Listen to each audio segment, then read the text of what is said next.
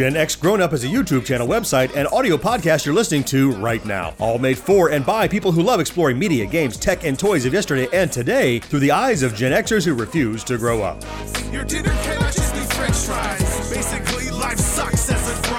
Hello, Gen X Grown Up Podcast listener. Welcome to this special edition of the Gen X Grown Up Podcast.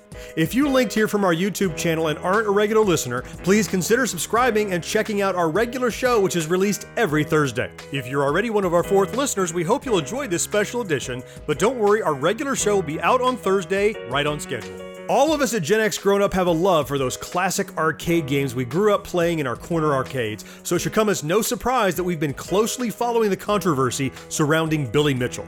Mitchell, the first man to ever get a perfect score on Pac Man, was in the news more than usual recently due to accusations of rules violations in achieving his recorded Donkey Kong high score. His score was removed from Twin Galaxies, the de facto video game high score governing body. He was barred from ever submitting again, and his Guinness World Record was removed. Now, a few weeks ago, we met up with Mitchell at the Southern Fried Gaming Expo for a quick interview where his answers to our questions were somewhat vague, and you can check that video out on our YouTube channel. It's linked down in the show notes. Our YouTube viewers demanded more detail and specificity, though, so we followed up with Mitchell. George arranged for the phone interview you're about to hear. An edited version appears on our YouTube channel. Again, that video linked in our show notes as well. But we also wanted to share this full edit for anyone interested in getting more of the backstory from Billy Mitchell's perspective. And so, with that, I'll hand it over to George.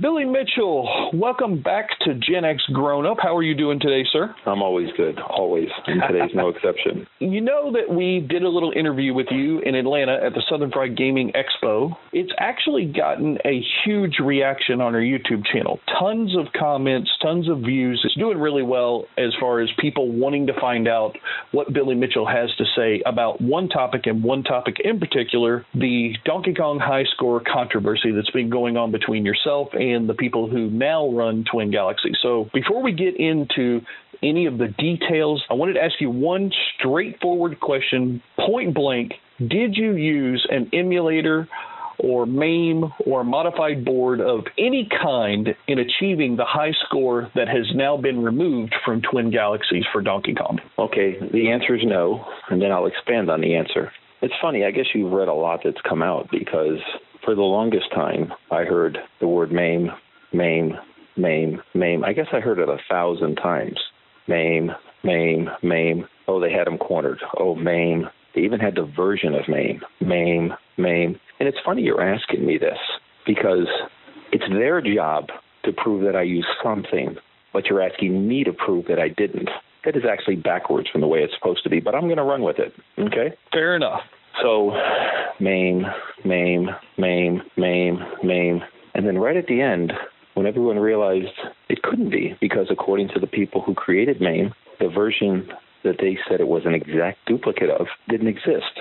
And it didn't exist for years until years after the scores. Well, so now when they made their decision, they said they can't say that it's MAME. They just say that it's not arcade not MAME. it's not arcade. And somebody said maybe it's extraterrestrial.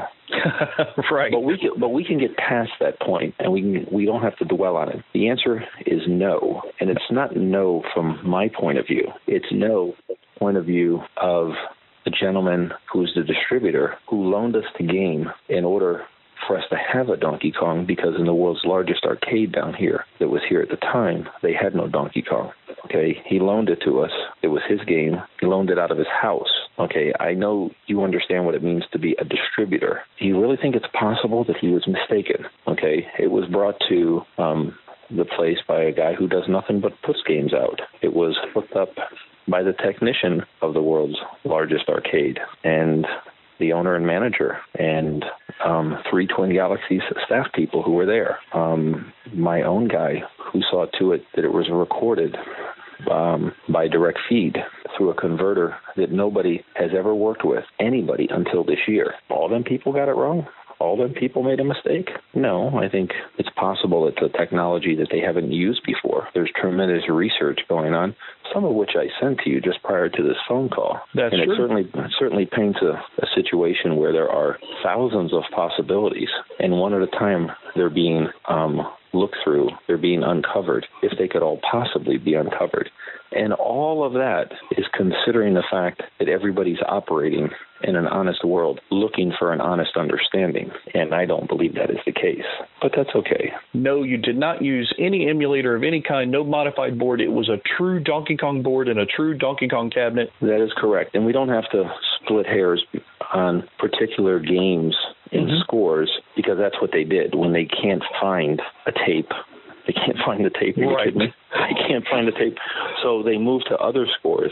Um, the other scores, we'll just say the scores, the board was sent to and authenticated by Nintendo by the senior engineer, and all of that was facilitated through the TG ownership. And it was sent to the area manager of GameStop, who hooked it up, who put it in the machine on video. He did it on camera, and he padlocked the game. A guy that I had never met, and he left the event. He came back on a Tuesday, two days after I had left. He unpadlocked it, they took the board out, and they sent it back to that senior engineer who authenticated it again as the same board that he had looked at, and then that board was returned. The paperwork, the airway bill, everything that happened back in 2007, I still have, and I supplied.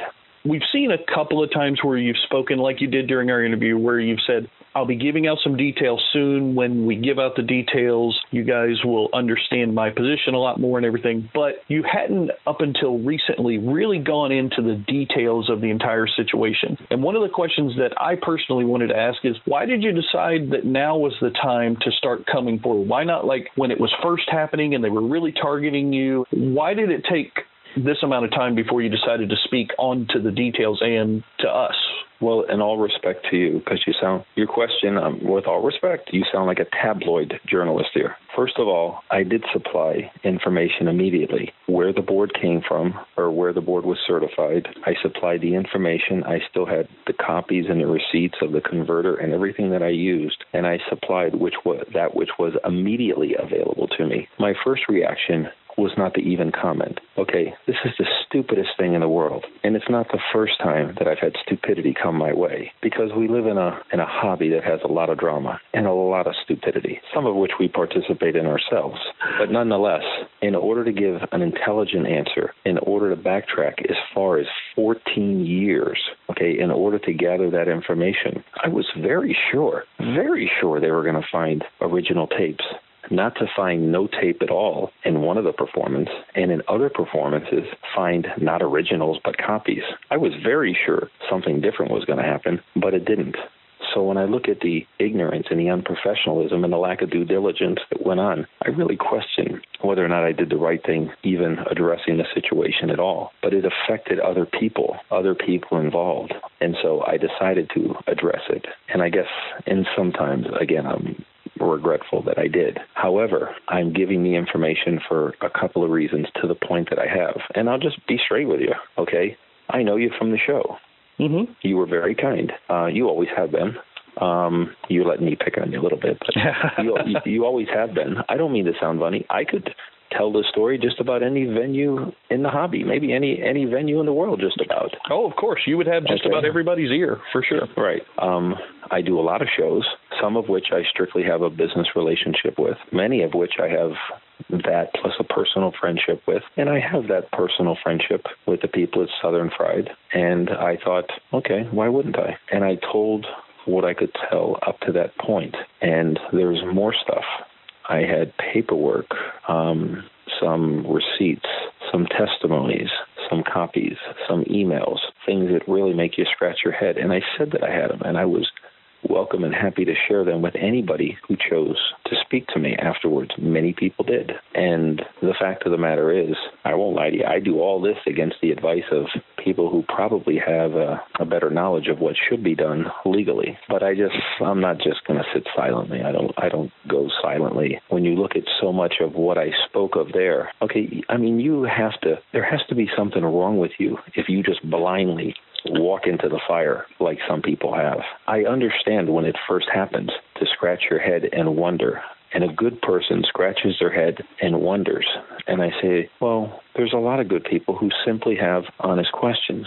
So you try to answer them. But there's also the people, it doesn't matter what happens, nothing will satisfy them. They choose to live in a world of drama. It's what they enjoy. And those people I can't do anything about. But other people who simply want to look at records and history and reasoning, those are the ones that I'll talk to. I guess that's what I'm doing now. One of the things that you touched on just a little bit, and I want to delve in a little bit deeper to it because it was something I found fascinating at Southern Fried Gaming Expo during your panel. Uh, when you talked about one of the reasons why you were speaking out a little bit about this now is because it was affecting other people. But during the panel, you were specifically picking out at least one individual that I remember in particular, Todd Rogers. Well, with Todd, this fiasco that is said to be the dispute thread was created like in August, and he was immediately had his feet put to the fire. A score that he did 36 years ago, um, a score that is supported by Activision. Mm-hmm. A score that is supported by the game developer, the individual who did it. It was done in their booth.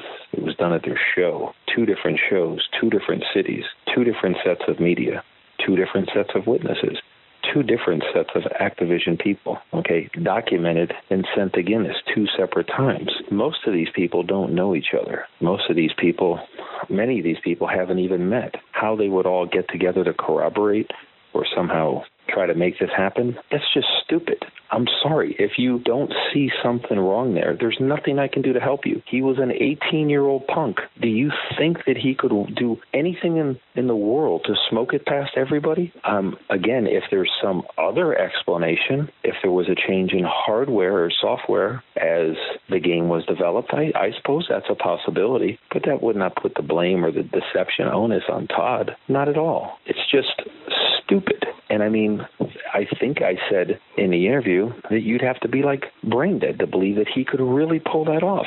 There's not a chance. And the truth is, I don't have much of a social media presence. And a little bit that I have, if I have, is due to friends or family who insist on it and assist with it. And so much of what he was doing, I was unaware of until right at the last end. I heard, oh, they're going to make an announcement in 72 hours. And I thought, what kind of announcement in 72 hours? What could they possibly announce? This was 36 years ago. And somehow they felt that they could undo history from 36 years which is just stupid. Activision said they dubbed it the impossible score. There's a reason why they did they dubbed it the impossible score. But if you think he smoked it past the whole world and everybody involved twice, there's nothing I can do to help you. Nothing. If I said the sky was falling, you would duck. I'm saying it now with a lot less passion than I said it on stage. And, and I won't lie to you, I, I was saying it on stage. I had a little guilt within me because I wasn't aware to the degree that Todd was going through it. I didn't defend him with common sense like I am right now. And I didn't defend him with the fact that the detractors that are out there, the haters that are out there, the people who have nothing going for themselves except to express jealous contempt for somebody like Todd who has had good fortune and success. I should have said something. I should have spoken up. I should have made common sense awareness.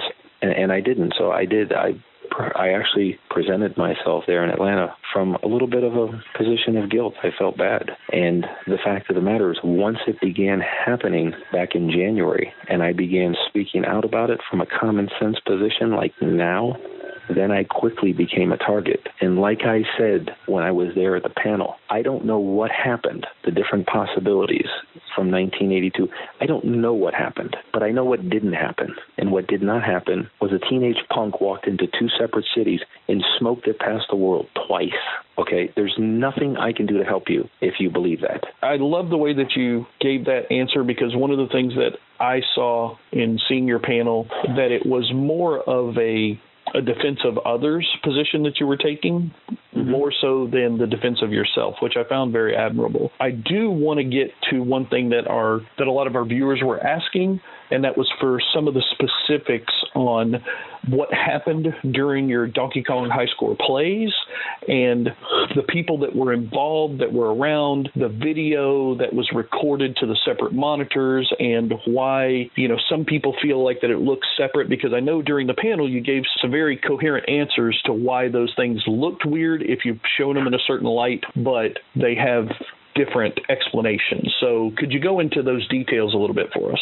Well, when you use a direct feed, the direct the converter does not draw the signal off of the RGB monitor. I didn't know that the converter doesn't pull the signal from there. The converter pulls the signal or the capture directly from the board. I learned that by calling the company. And so what you're looking at when you see somebody else's recording and you see it directly next to mine and you say, why does that look different? It looks different because one is being recorded with a camera pointed at the monitor. The other one is being recorded different because the signal is being captured from the board into the capture device, say a VCR, and then at a later time played on TV or CRT. So when they said, look, they look different, oh my gosh, it can't be a video game. It must be MAME. Well, when the gentleman came in the arcade and played them side by side, and first of all, we had trouble finding a CRT. we went to the TV shop and the guy didn't have one, and we we bought one online for twenty bucks off like Craigslist or something. And when we put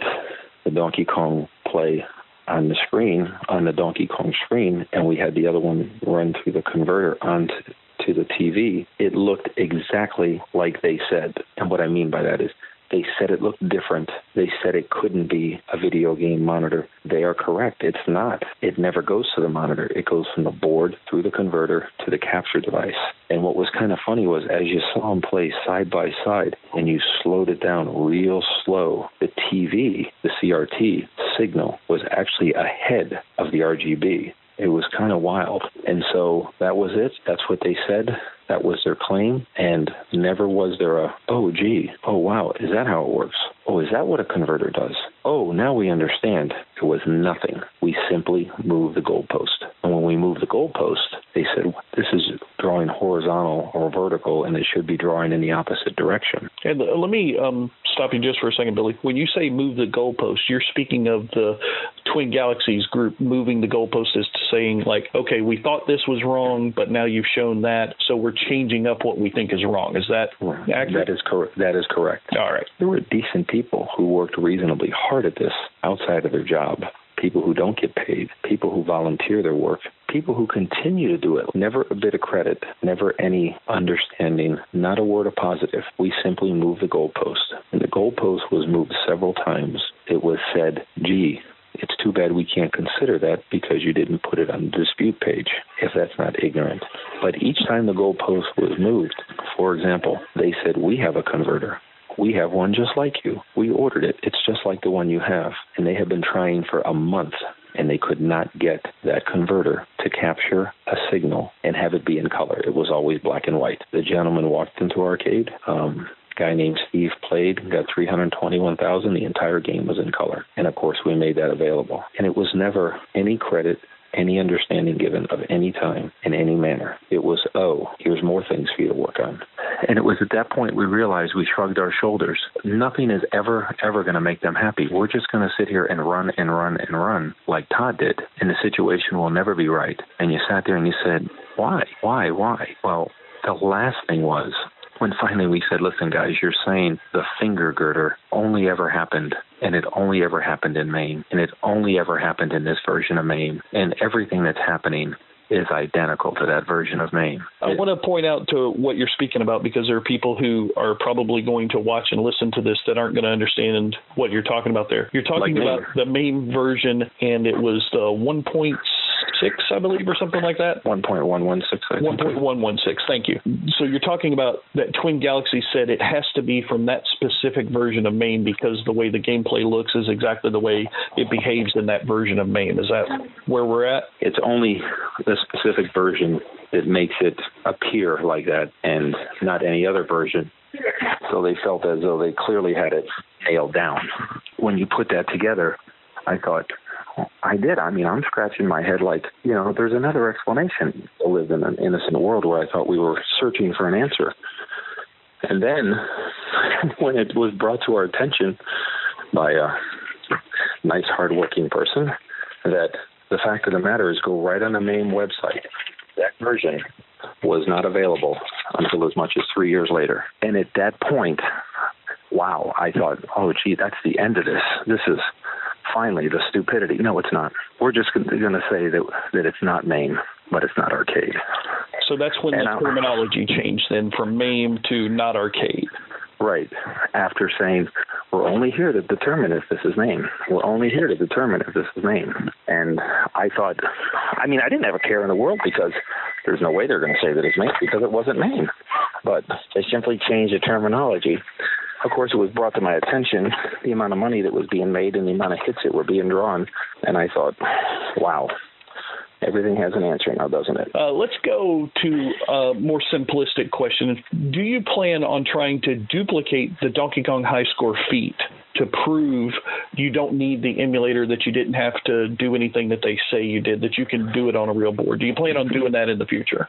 For the small percentage of people who would believe that I did that improperly, um, I've seriously considered that, and I really have. I've thought to myself, wow, is that really what I want to go through? Well, the fact of the matter is, what I guess I, I'm going to do, I guess, is I'm going to do that exact feat or that score or the highest score, which is a million sixty-two, the one that they can't find the tape on at all, and that I've even been questioned if it ever happened or if they ever even had the tape. But since now we do have Twin Galaxies officials who say yes, they did have the tapes in hand, they just can't find them. So I guess what I'm going to do is I'll go ahead and do that score, okay, just to put that that bit of stupidity to rest. But I'll call upon another point. When I did that score, that was a world record, okay? And the fact of the matter is, I don't know of anybody, and I don't.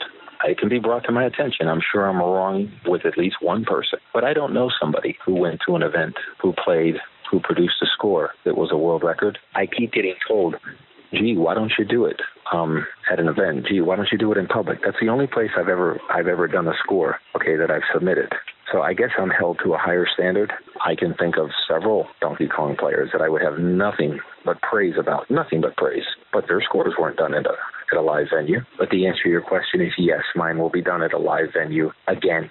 Wow. But remember what, but remember what I told you. Nobody else has done that. When I was at Life magazine, okay, and I did the world's first kill screen in 1982, and I did it at a live venue at an arcade, an arcade named Twin Galaxies, in front of the cameras of Life magazine and what was considered the 16 best players in the world. Yes, that was a live venue. When I did a perfect score on Pac Man, which was considered the world's largest classic arcade, yes, it was there on a holiday weekend.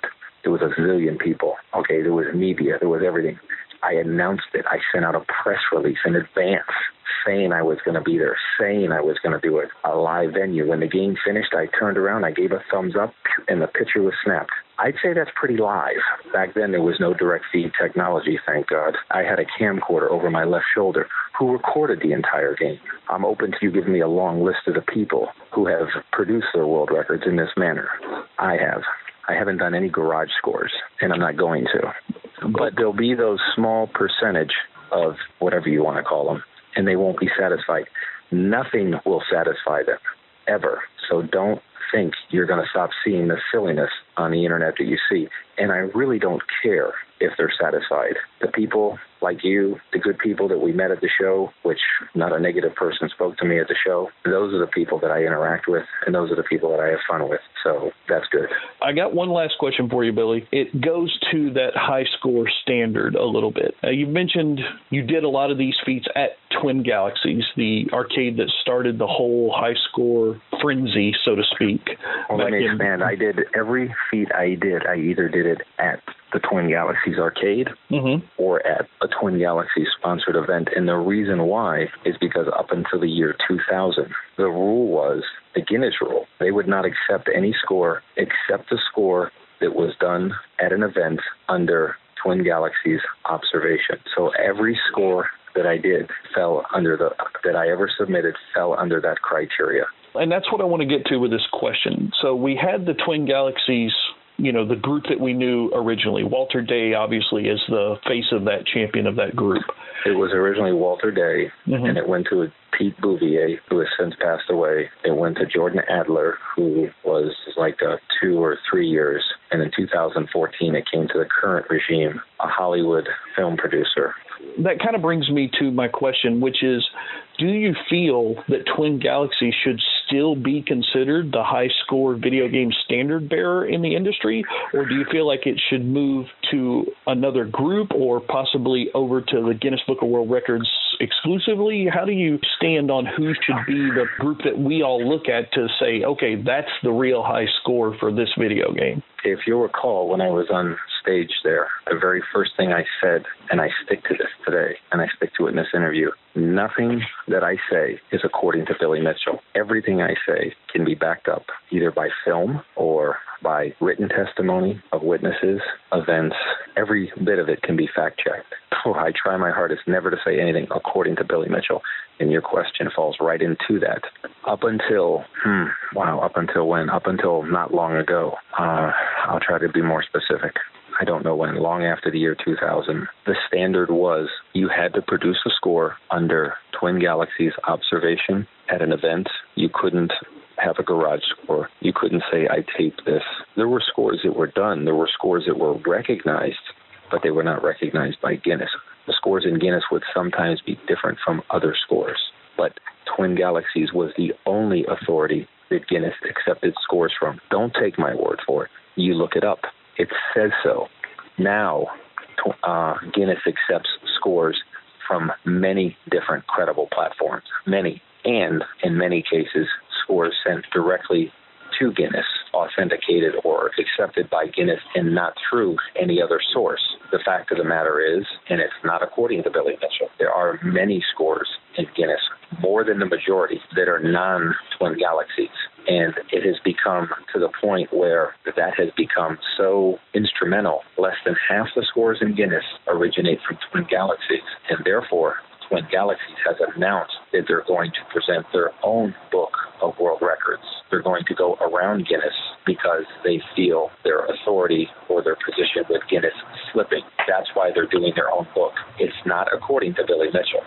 Twin Galaxies has said they're going to do their own book. The old days, the level of verification was far stricter that I had to play under. That's why it was done at live events. Twin Galaxies was far more revered for their accuracy, and nobody else was accepted. And, and those other platforms are good platforms. So that answers your question. And it answers your question simply based upon the reality of today. As I say, I don't answer according to Billy Mitchell. I present you facts. Billy, it's always a pleasure to get a chance to talk with you and to spend some time learning a little bit about the history of the video games and uh, the stuff that you've accomplished over the years and all the turmoil surrounding the controversy and everything else that's going on right now. We appreciate you taking the time to address all of these facts with us at Gen X Grown Up. Well, one last thing I'd like to say. Fair enough. There's always one last thing. um, and I meant to say this in Atlanta at the Southern Fried Gaming Expo. Everybody, you see me at the booth, you see the fun we have, the laughter, the sharing of stories, um, how we all have a passion and reminisce and share our hobby and our experiences, and it's lots of fun, and it's great to see people, even see the same people every year and see and hear how their life evolves and um, both in and out of the hobby. And almost every, I would say everybody in that room saw me speak and saw me speak from a passion or an intensity that they've never seen me do before. And maybe they saw me do it in a movie or a film or something that's funny or silly or not reality. But as far as on a personal level, no one ever saw me again speak with that intensity, that lack of humor and happiness that we all enjoy from the hobby.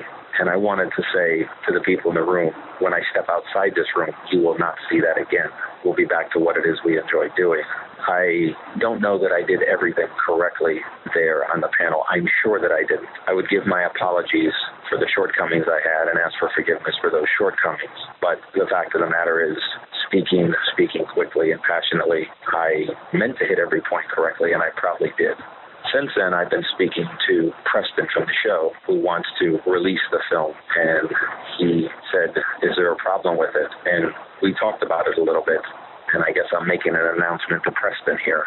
I'm sure I made mistakes, and I'm sure we don't have to edit anything that I made a mistake on. I just say that I'm human, and I'll go ahead and correct anything if I did make a mistake. And I'm saying, Preston, your audience is waiting, so go ahead and release it on on your site and let the chips fall where they may.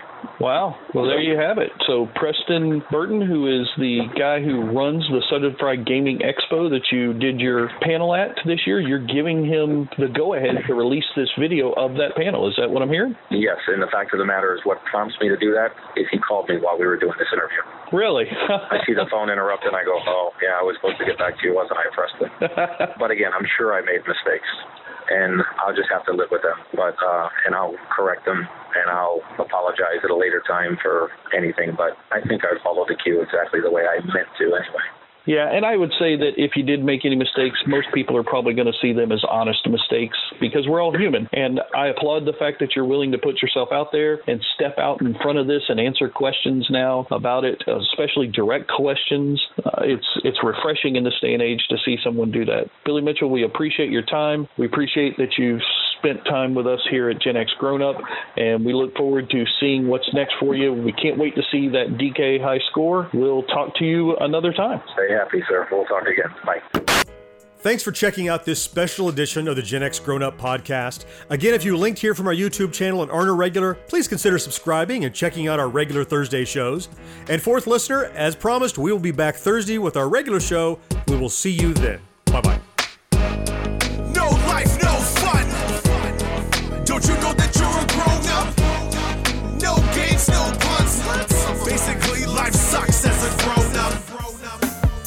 This podcast is an affiliate of the GWW Radio Network. Visit Geeks Worldwide at thegww.com for news, reviews, and opinions on video games, comics, TV, cosplay, and more. Well, hey, podcast listener. My name is Vince, and I'm the host of a show called The RR Show. It stands for Reddit Readings. We're going to sit down twice a week, and I'm going to bring you the most entertaining stories from all of the best subreddits that exist online. Things like malicious compliance, petty revenge, hey, lady, I don't work here. Oh, there's so much more. Lots of great stories and things you won't believe. Like the one time uh, this dude was caught in a bathroom with his friend and he was slapping them because that was the only way that he could actually legitimately help them. A mall cop comes in with a taser. Oh, yeah, the rest is history. It's going to be fun. There's, uh, I don't know, I got like 20 seconds left, so I don't got much more time to tell you another story. But just join me on The RR Show. It's from Evergreen Podcast, produced in partnership with Wessler Media. So, The RR Show. Wherever you get podcasts, subscribe today. And uh, it's like an adult story time. Let's hang out together. The RR Show. Subscribe today wherever you get your podcasts.